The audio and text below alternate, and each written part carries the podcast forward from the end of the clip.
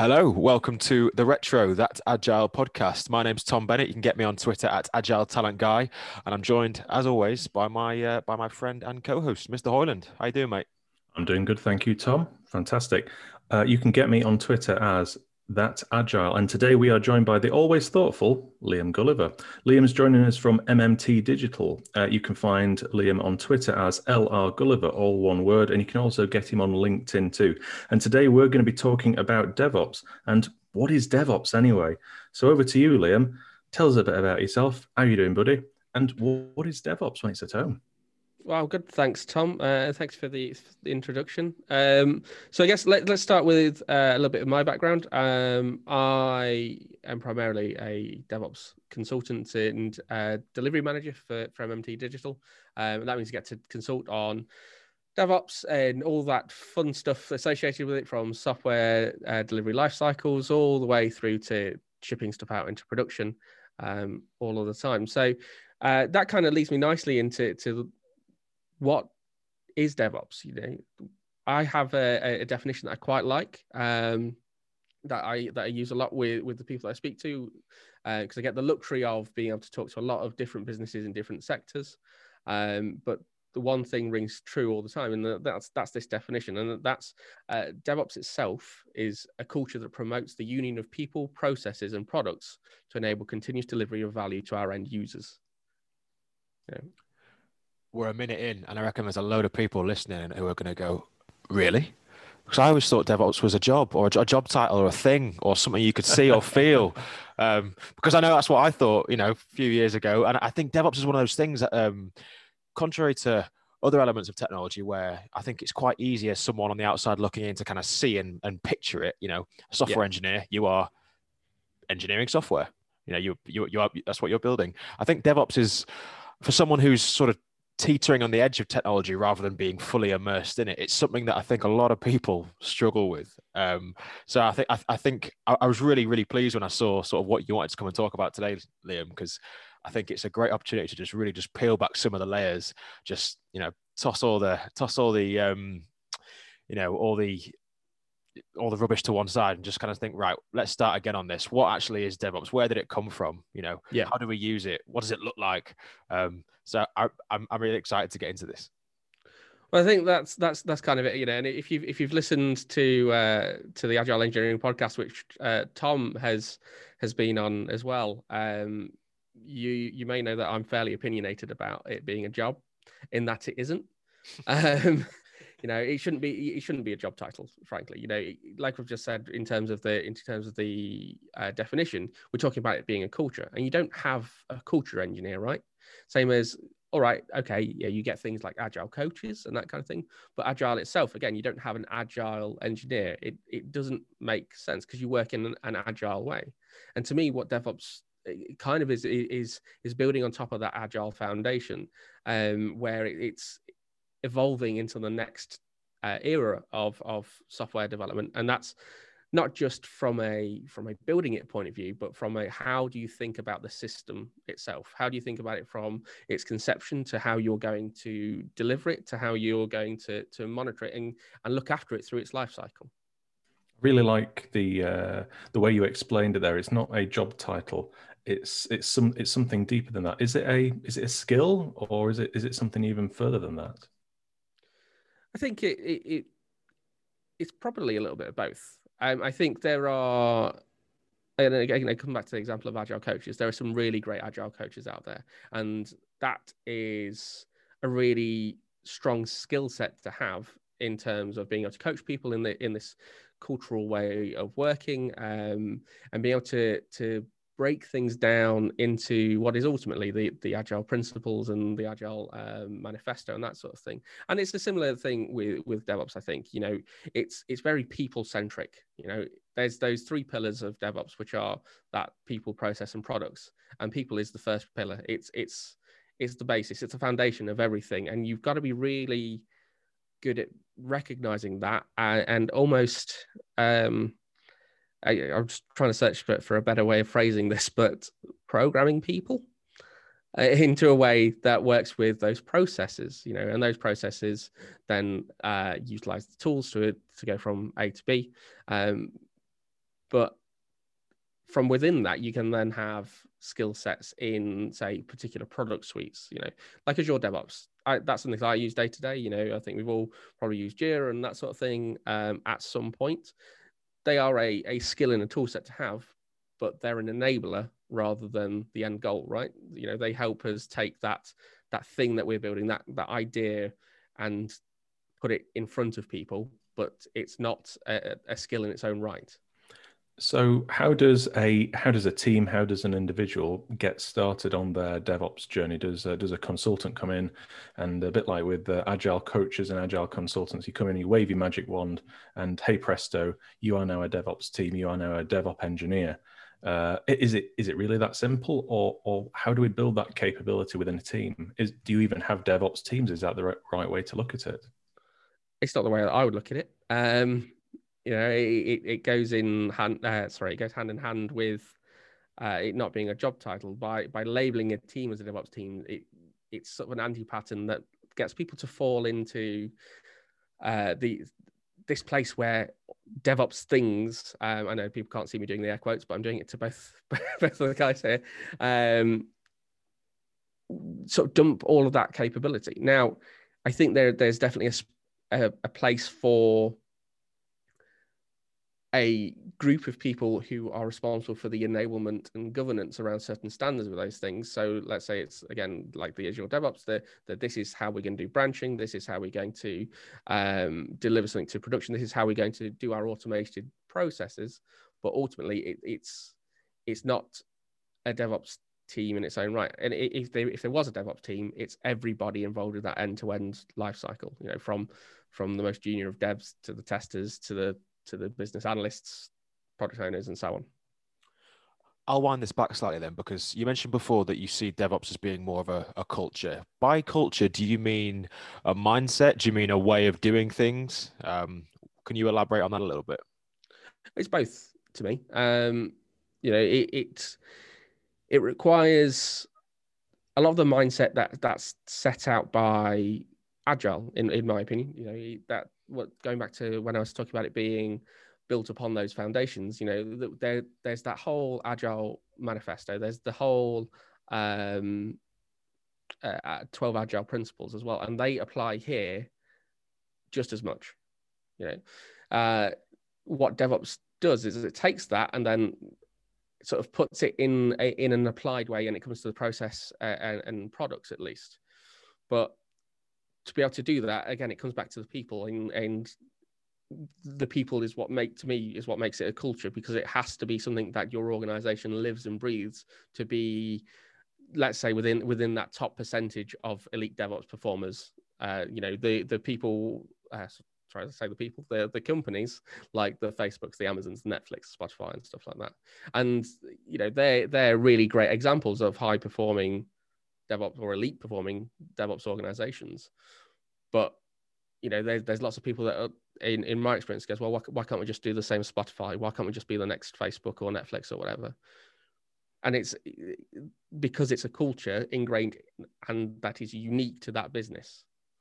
You know, it, it's not just about uh, copying and pasting someone else's culture over the top because it doesn't work like that. You know, everybody's different. I really like how you you've talked about culture there, and one of the things that that really got my attention when I was getting started with my journey into the DevOps space, into that DevOps mindset, was the cultural element. And uh, I think you know, turn the clock back a couple of years, go all the way back to one of the initial and first uh, DevOps days conferences. That's where we started to see some of the early frameworks and patterns emerge. Things like CALM, so your culture, automation, lean systems thinking uh, your metrics and monitoring and your sharing. How do you how do you breed? How do you encourage that mindset in a team that is very much an agile team, but it's just used to building a product. It's ready to hand that product over to maybe another operations team. How do you start to bring those two uh, those two groups together, bridge that gap, and build a better product? I, th- I think it's something that again it is it varies between business to business because you know those those people are like the DNA of an organization, right? And they're all unique. But fundamentally, everybody seems to tend to have the same problems. Um, otherwise, I wouldn't have been able to make a career out of it. Um, and that's that's first and foremost get people talking to each other. You know, it could be through okay, well let's let's start introducing person ops to people dev team at a stand up. You know, it, it could be as simple as that as a, as a starting point, or it could be probably more more blunt and obvious as going, okay, well, we're going to take the person who currently does all this infrastructure stuff and all of these these pipeline and developer experience things, and we're going to put that person in this feature team.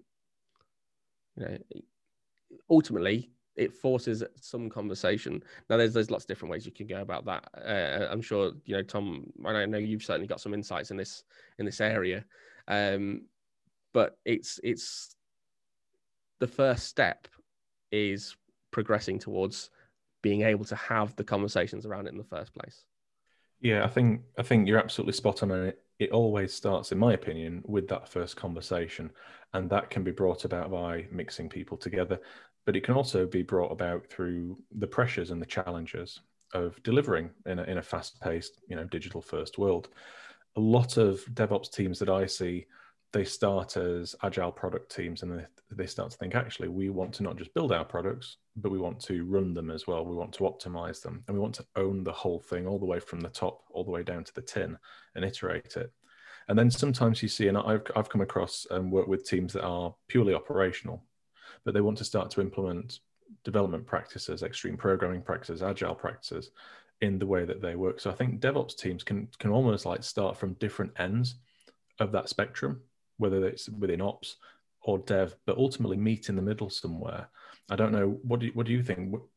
Is there almost a uh, almost like a, an eighty percent of uh, teams started from a dev perspective and then moved towards embracing those operational concerns, or do you tend to see it starts in operations and it moves back into development practices and it brings it together that way? Is there a pattern? Is there a trend?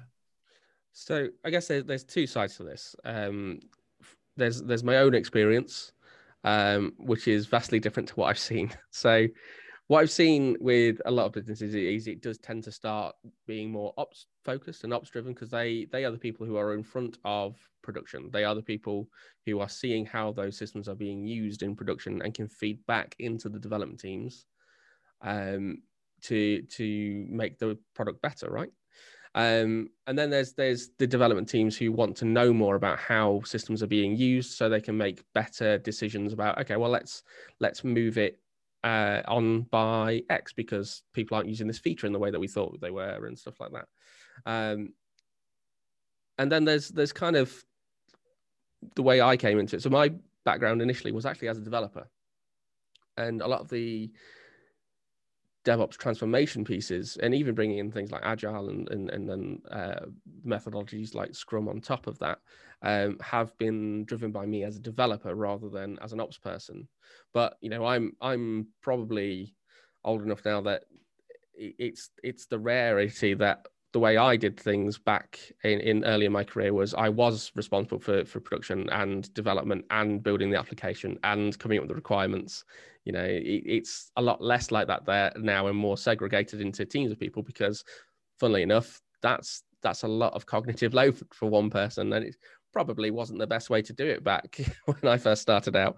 Um, but you know, there's there's also the the odd occasion as well where actually the people that have sparked some of those conversations have been product people where they wanted to know more about how things are happening in production how their end users are doing things and have been dissatisfied with the speed at which they're getting that feedback back between ops and dev and or rather ops to them to dev and vice versa and it just it's just a slower churn um, which can then result, you know, I'm sure you know, in in competitors gaining market advantage because they can probably deliver faster or they already have a more mature DevOps culture, so they can get out ahead of company A or company B.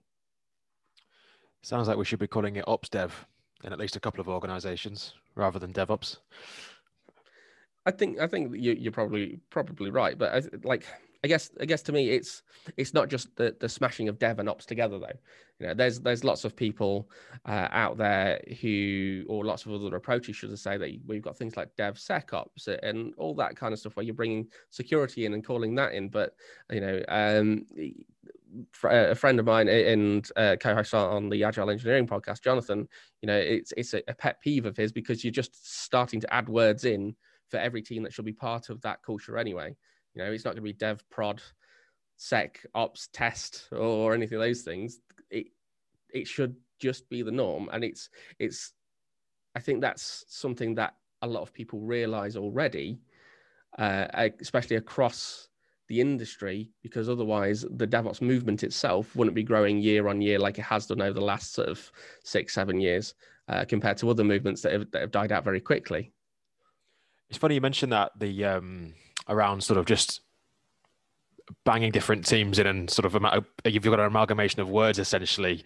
Um, because I was going to ask how to what to what extent can you apply DevOps um, to sort of any any role or any team? You know, can you if it's a culture, if it's a mindset, if it's a way of doing things? You know, can any team be DevOps? Could a people team or um, you know a non IT team altogether? Um, in my opinion, yes, absolutely um, because it's it's a it's not an engineering culture; it's a business culture, starting at the C level and working its way all the way down. You know, it, it's it's has to be the lifeblood of your organization to be able to move at that sort of um, agility and to be able to, to pivot when you the feedback you get proves that your hypothesis is wrong or any or any of those things and there's certainly non-engineering teams that can work in that same way. Um, it isn't for everyone, don't get me wrong, um, but it is certainly something that I think, on the whole, you don't have to be an engineering or development team to be able to do. I think for me, one of the things that that has really jumped out at me with that DevOps culture and that that mindset you know we say mindset quite a lot an agile mindset a devops mindset yeah. even a waterfall mindset you never know. Uh, one of the things that really hit home to me was how that devops culture thinking about a product not just from building that product but running it optimizing it maintaining it. It's a totally different way of looking at technology from how we've looked at it in the previous couple of decades when we start first started with tech, we, we had these giant behemoth computers, massive things, massive, massive things in racks. Now it's all somebody else's rack to worry about. That's what we call the cloud. but the, th- the the thing with, with the thing with that is, as soon as you as soon as you as soon as that rack arrives, as soon as you install that thing, it used to be the case that we sweated our assets. We'd bought some software, we built some servers, we used to sweat them and run them into the ground to get as much money out of them as humanly possible. But that's because we start to treat technology in the same way that we do with any other large capital assets, buildings, bridges, civil engineering type affairs. With digital products, with technology, and with thought, it behaves differently. If you fail to invest in it, the value of that product starts to diminish incredibly quickly. Users' needs move on, users' needs change, and their heads are turned and they see another product on the market, and then they will hop on that, that bandwagon because it's a more it's a it's a better prospect really for them. The thing that I really love about DevOps and that mindset is it's not just about building the product, it's about running it, not just to maintain its value, but actually to increase its value over time. I don't know how, how you feel about that. Do you, see that in your world about increasing value? Yeah, I think so. You know, you I, I guess throughout the throughout the development of a product, what you're always looking for at the end of the day regardless of what angle you come at it from, is a return on investment. If if I'm adding a feature to a product and I'm not getting a positive return on investment, I'm not adding value to the product. It, it, that feature added to the whole should increase the value of the overall thing.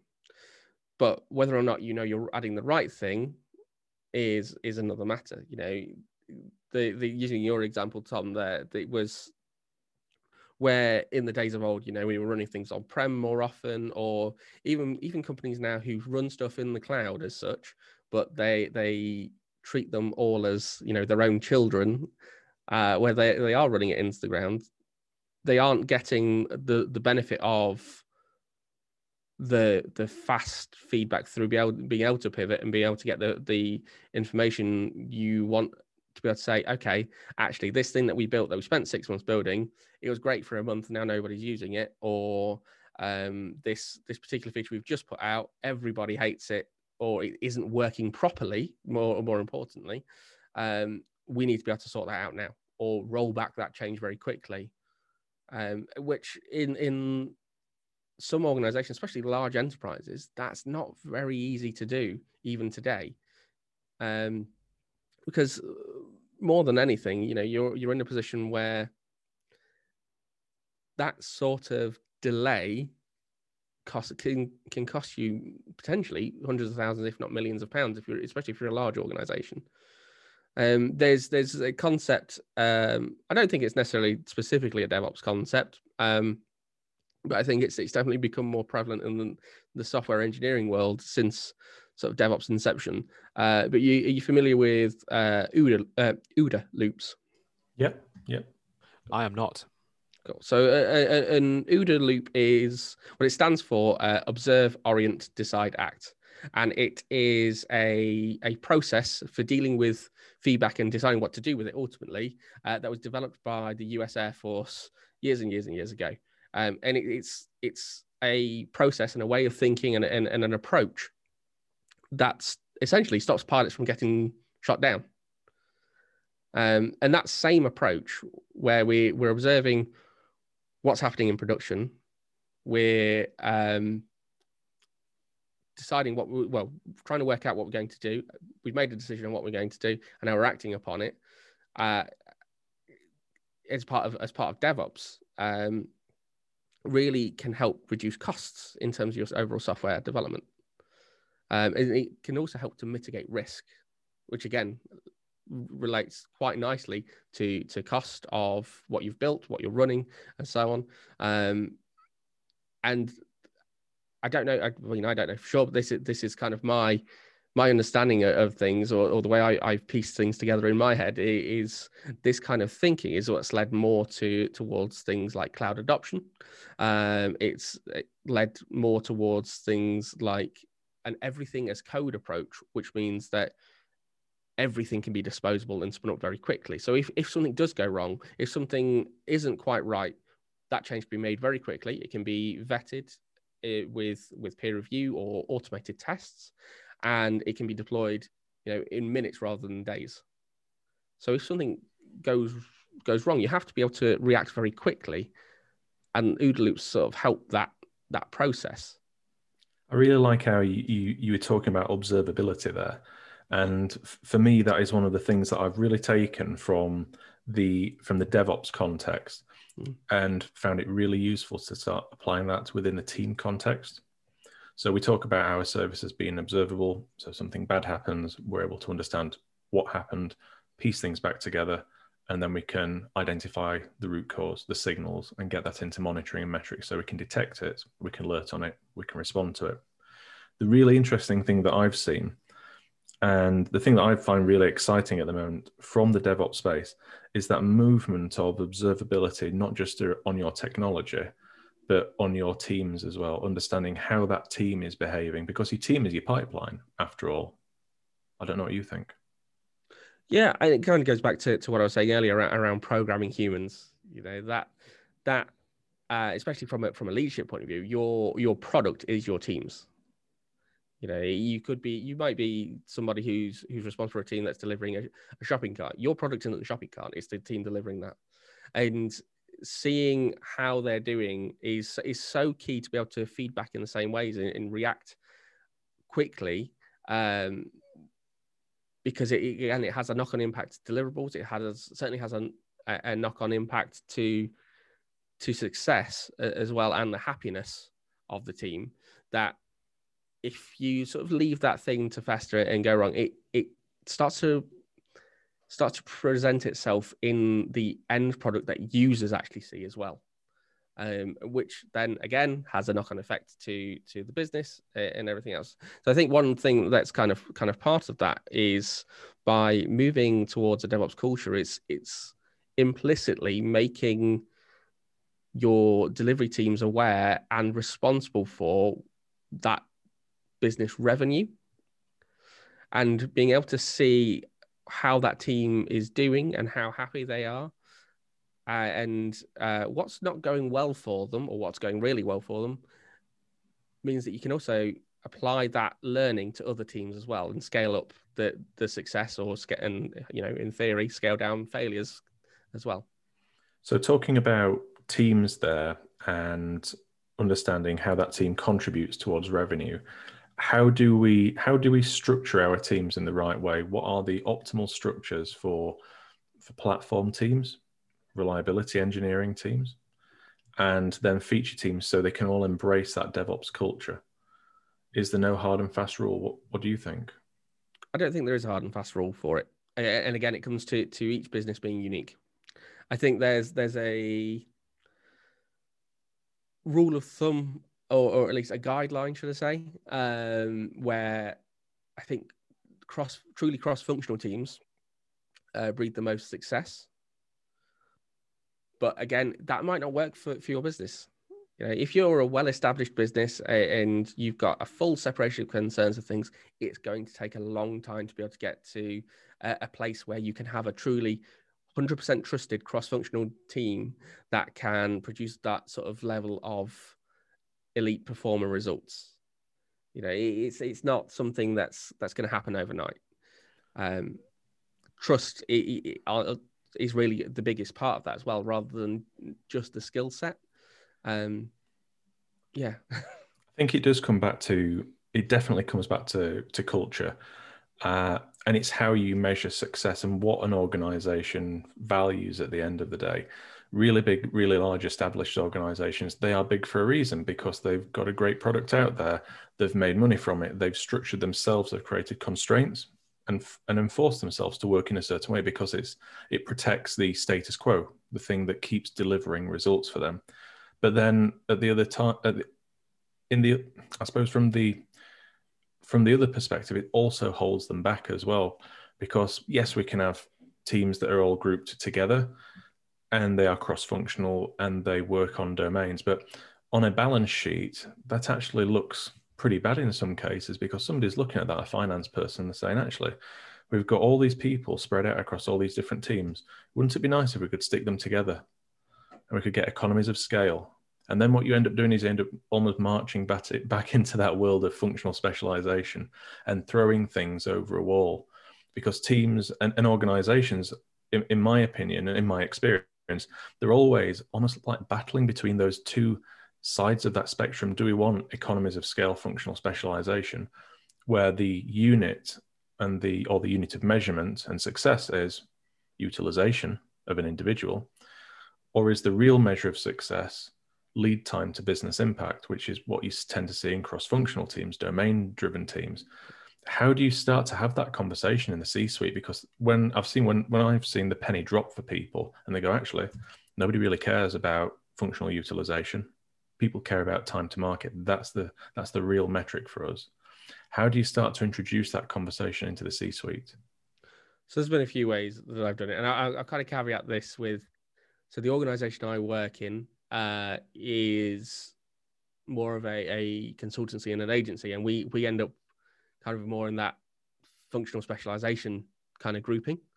Um, purely because they, they, we then build teams out of that with you know devs. We've got some systems engineers or cloud systems engineers and, and SREs and so on.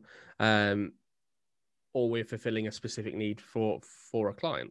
Um, whereas more traditional software organizations it, you know, you're right. It is very easy for people to go, okay, well, this is just a pot of money of uh, site reliability engineers. So surely that's the easiest thing to do. And if I just add another one into there, then I've got one big pot of money. That's my budget for SRE, and I can see that on a balance sheet. But what's happening there is is people are being reduced down to resources or lines, probably on an Excel spreadsheet somewhere, um, if, if, it's, if it's finance, and that kind of goes back into into what we were saying earlier around the team team happiness and that leading to uh, better performance uh, and being able to see that observability of the, of, of a team. Uh, sorry, being able to use that observability of the team to be able to see how how well they're they're producing stuff or stuff that's going wrong. When people feel like their resources, they will be unhappy. You know, if they if they are treated as people and unique individuals, then that helps to to build the right culture and, and that sort of thing. But that isn't immediately obvious to to say C suite or even lower, just like lower than that. You know, when you're looking at D or, or even heads off sort of level, where they say, I need this thing and I need it to be delivered by a date that was three days yesterday. You know, it, it's it's really really tough to have those decisions without being able to turn around and go, here is irrefutable proof that having the right team makeup yeah, yeah, having the right team makeup lets you deliver to the sort of deadlines that you that you want. But even then, I mean, there's there's kind of a problem with what I'm saying. Like if someone else is setting that deadline and they're saying, "I need all of these features," you know, that's an impossible task. Because in the history of all time, no manager has turned around and said, "I need all of these features for this deadline," and then everybody's gone, "Yeah, all right," and, and delivered on it. You know, it's been more of a, oh, oh crap, we've got to get this done. Uh, I don't know how we can do it. Let's do all this overtime and, and stuff like that. Let's take a, a current example of, of, that sort of thing uh, with with Cyberpunk 2077. Uh, how many times? Don't, Liam, don't. You know all about this, don't you, Tom? I'm still wounded. Yeah, I thought I'd have it by now. Tomorrow, tomorrow, it will be fine. Not, on, ne- not on, next gen, it won't. Not on next gen. Well, uh, you get free, free upgrade though, don't you? That's true. Yeah, that's, that's, that's what I've done. I bought it on PS4 uh, uh, to play on PlayStation 5. Fair enough. Okay. We are digressing into the world. We are a little bit, sorry. but you know, it, it's it's a good example of here's our release date. We've got to do these things now. None of us work at CD Projekt Red. We aren't a fly on the wall within that business, but they will have had like every AAA game or or big bang project. Here is it. Here's our target date let's start working towards that. And that would have slipped internally, you know, because it's a game that's been what in development now for seven years or something like that. I think it was announced at E3 2013 or something like that. Since they um, released The Witcher 3, pretty much. Pretty much, yeah. So that those conversations will will have happened, and then they'll have gotten a bit closer to go. Actually, what what can we do for this date?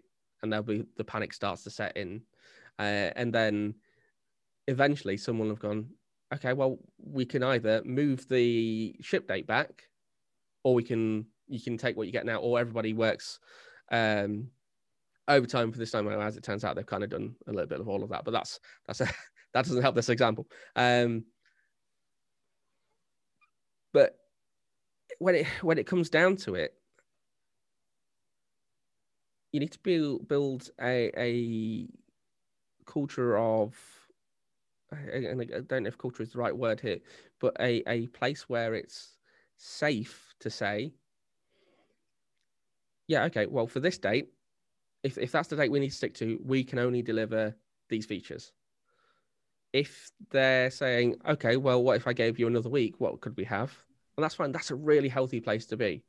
But I've seen and I've worked in a lot of organizations that have gone, no, this is this is the deadline, or I think your estimates are wrong, which is the worst one um, which doesn't really help to breed that kind of that kind of trust because it's it's a two way street, right? You know, and you've got to have that trust to be able to feel safe, to be able to have those conversations.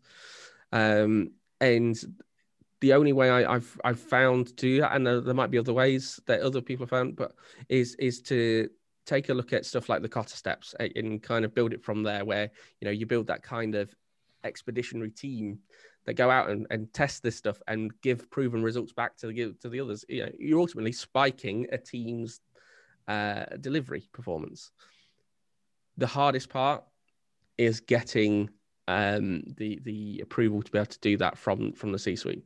Uh, and there's again, it's something that where there isn't a hard and fast rule, but it, this is where I think where the skill set lies is being able to have that conversation, being able to read people, being able to to explain to especially the non-technical folks the benefits uh, in a tangible way, uh, so that you can, can, get that sort of sell across. I Sorry, go Sorry, on. go, go on, go on, go on, Liam. Sorry, mate. Um, th- there's a book that I really like. Um, that's uh, oh crap, I forgot what it's called now. Uh, it's by Chris Voss. It's got a yellow co- yellow cover on it. Um, Is it the Made Tech one or is it another one? uh, it's another one. It's the I was sure we were going to go down the Phoenix Project route there for No. the eighth, eighth time in I this know, you were podcast. waiting, you were- you what's what's that is a great book. Um, it's called Never Split the Difference by Chris Voss. All right, yeah, I've heard that one. I've never read it though. Is it a good read? It's really good. Yeah, I mean, uh, so Chris Voss, he used to be like this hostage negotiator. Okay, good Um, start. And it's all about negotiating and you winning that negotiation. Now, I think one of, one of the things he he sort of talks about in it is you're not looking for a yes. You want to ask questions that actually give you a no. Yeah, so you phrase things slightly differently, you know, because people are more likely to say no than they are yes. That's interesting. I mean, when I uh, when I first started off, uh, almost like just putting teams together on my journey, uh, I think it was that that initial conversation with the C-suite and looking at okay, well, how have things gone previously? We've tried to work in a certain way. Has it resulted in what we expected? No. We've tried to apply more overtime to delivering something. Has it resulted in you know us hitting the deadline?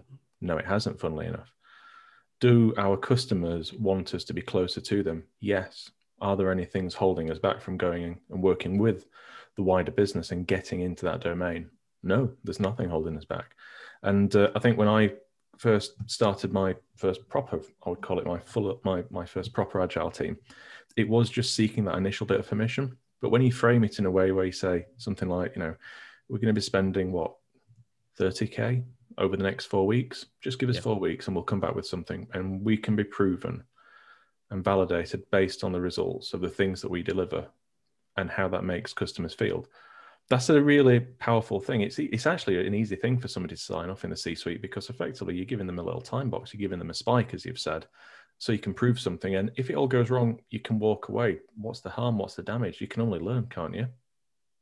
Well, that's it, you know, and then especially in that example, you know, you're still you're still delivering something at the end of it, whether that learning, whether whether that's just a learning or you're still delivering functional product, um, you're still getting something out of it. But the the thing that I like to be able to do is, is to generate that note.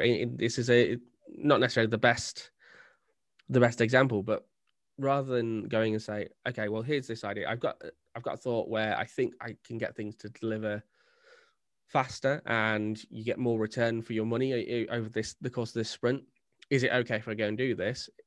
They're more likely to say no to that sort of question. Whereas you said it, whereas if you say something like here's my here's my theory. Are there any problems that you can foresee that will stop me from achieving this goal? That no now becomes a very different kind of no right? It puts the ball back in their court. exactly um, and that's that's around them turning if and if, if they say no no from that point of view you know that's a almost an, an implied an implied let yes kind of thing Interesting. Interesting. What do you think, Tom? Reminds me of um, the conversation we had with Chris Stone, where he, he talked about adapting his language for different different teams or different um, different groups of people, and how how typically the leadership team wouldn't um, wouldn't take very well to the term fail fast. It always has to be learn fast because you know the C-suite don't like the term failure. Um, it's similar sort of thing, isn't it? Adapting your language, knowing your Yeah. audience. But yeah, it's really interesting. One of the questions I had as well, Liam, um, was why do we not why do we not hear the phrase DevOps transformation in the same way that we hear the phrase agile transformation? Because agile transformation might be the most overused phrase um, on LinkedIn. Um, but why, why, why do we not hear why do we not hear DevOps in the same note? Given it's you know as, as you say it, it, it's a it's a culture, it's a mindset, it's a it's a way of being and doing. Um, why do you think that is? uh, in all honesty uh, i think i think it's largely because that devops as a job title still exists and it is still quite prevalent within the industry Right. um, when when people are talking about uh, DevOps, transformations, they go. They, what they actually mean is, can you come and put in all the CI/CD around this? Can you come and do my infrastructure code, or can you put me in the cloud? You know, it's nonsense. Ultimately, can you put me in the cloud? That's going on the t-shirt. I think so. so tell me about tell me about reliability engineering. Then I'm I'm hearing more and more about reliability engineering. We've we've talked about job titles, how it makes you feel, how it makes me feel. I'm not a fan of uh, of a DevOps engineer, but tell me about how do you feel when you see jobs going out for site reliability engineers? Does that fall into the same category? as DevOps, it's a mindset, it's something wider, or is that a profession? Is that a functional role?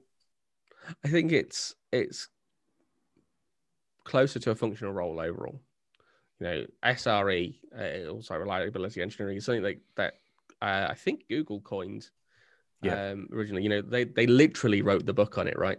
Um, and I think it, it is a skill set or or a collection of skills uh, rather than just a, a mindset. I don't think it's a mindset in its own, in its own right. I think it's it's part of that whole DevOps culture, but it, it relates to how can I run my things more effectively? How can I make sure there's enough uptime? How can I make sure it's highly available? How can I how can I ensure that the changes that go out don't cause a degradation in service? Or how do I handle the deployment when I need to ship something 100 times a day?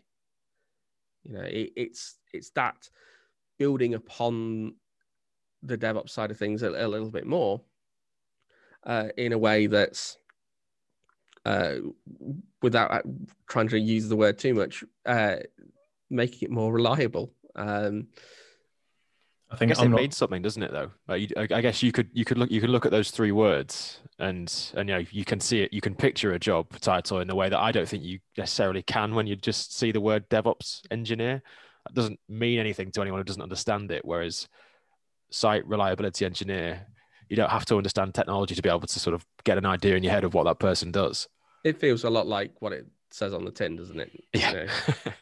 I think there's less. I think there's less of a buzzword about it, but I'm not going to sit on the fence on this one. I do not think it's a job title. I think it's a it's a it's a mindset. It's exactly as you've said. It's a series of skills that are brought together.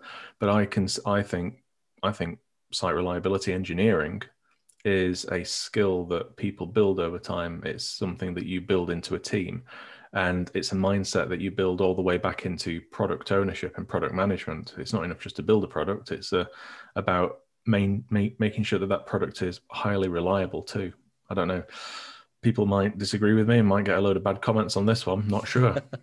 I, I think I can see where you're coming from. I think it's it's it's something that needs to be baked into the product all the way through um, from at that uh, conception and into dev environment to, to QA to, to into the hand of it, hands of end users. Um, but I think that it requires enough of a I want to say specialized skill set because I think these are these are skills that at a minimum everybody needs to have an understanding of. You know when you when you're thinking okay well how how do i handle the deployment of my application? That's part of running it um but i think it's got enough of a of a set of people that need to focus on this side of things because production is a lot to, to handle you know? All the environments and the way you you ship is is a lot to handle when you also think that you know somebody might be expected to come up with a solution build the solution deploy the solution, run the solution, uh, also be on call for that solution. There's, a lot of load there for one person to, to take on. And I think that's where we start to get into these more capability based sets of people. And, and again, the, the sort of cross functional teams where people do specialize in these things because co- team cognitive load is is a huge thing. It's it's it's definitely something that has an impact again on that that team happiness, which then impacts the team's performance, which then impacts the business's performance. So to bring this almost full circle, then uh, I don't know if uh, if my friend is listening, but uh, my my friend who's also called Tom, so you never know, we may have a, a podcast with three Toms one day. God, is he from Yorkshire?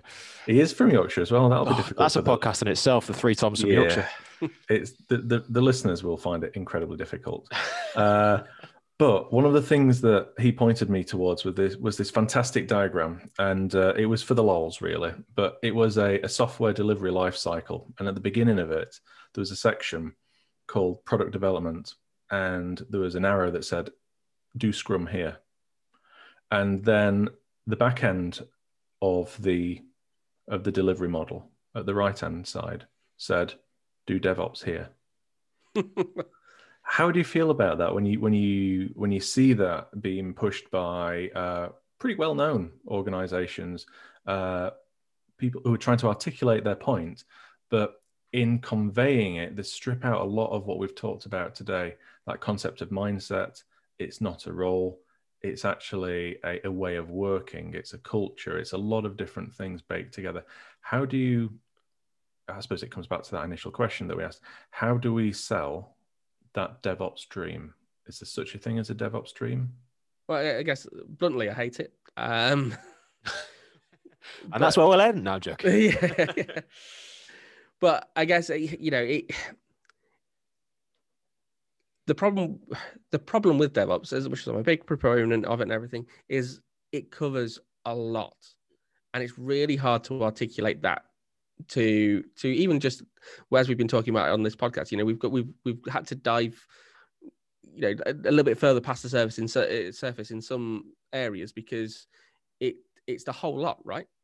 Um it's it's not just about the, the doing agile here or doing the devops here. It's it's the end to end top to bottom left to right.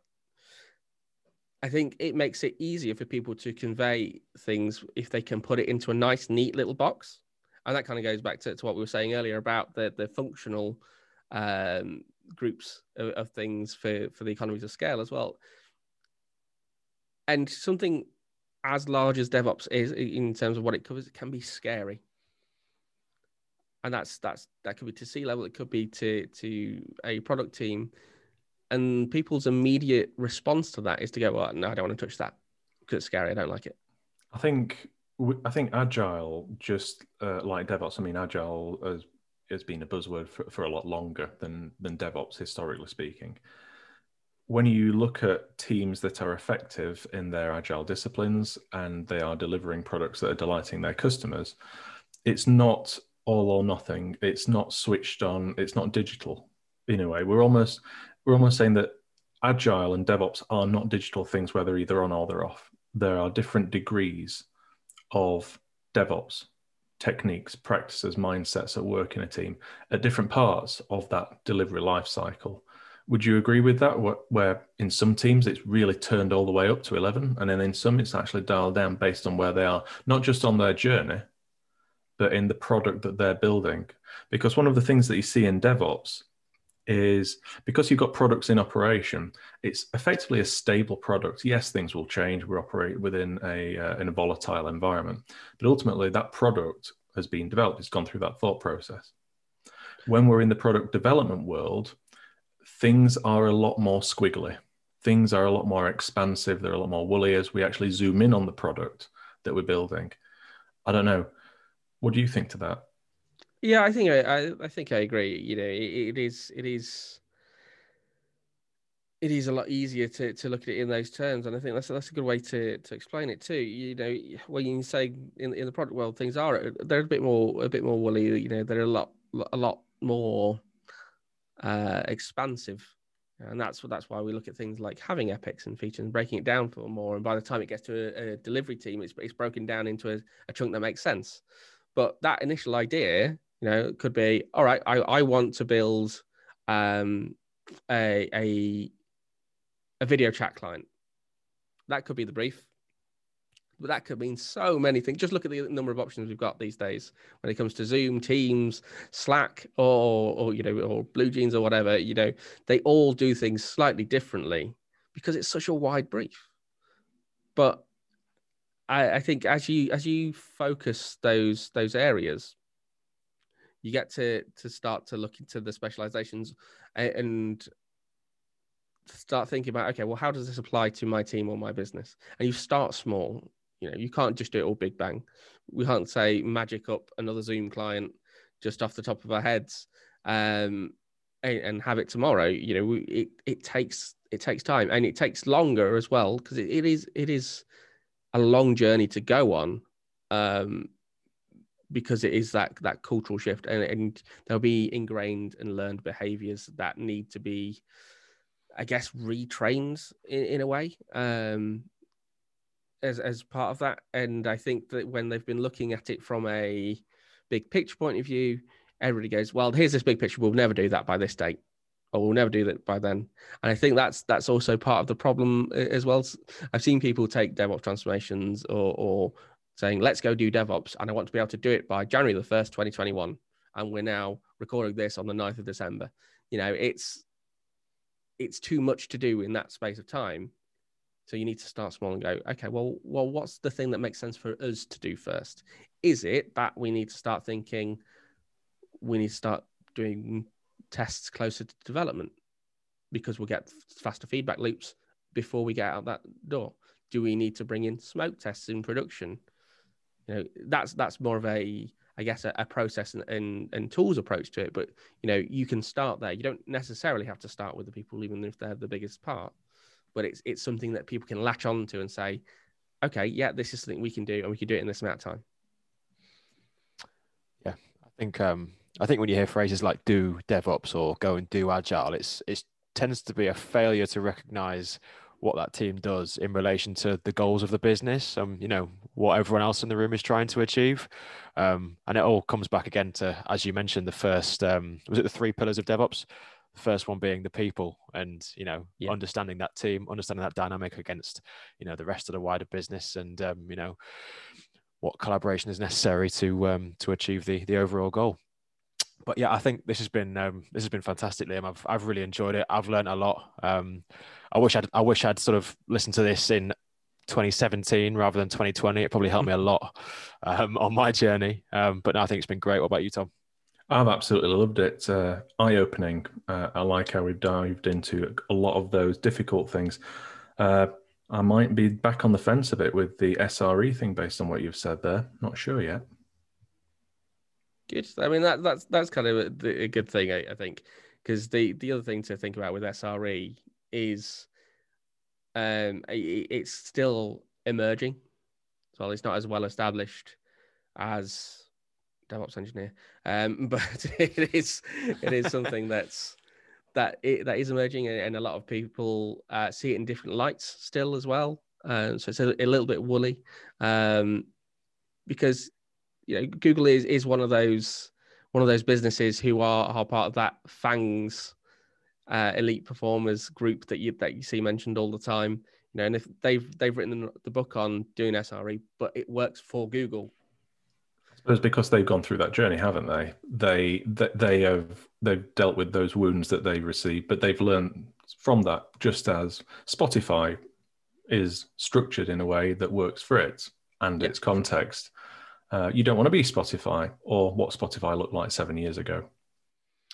Spotify model, that'll be the, the second most overused term on LinkedIn. Oh, for sure.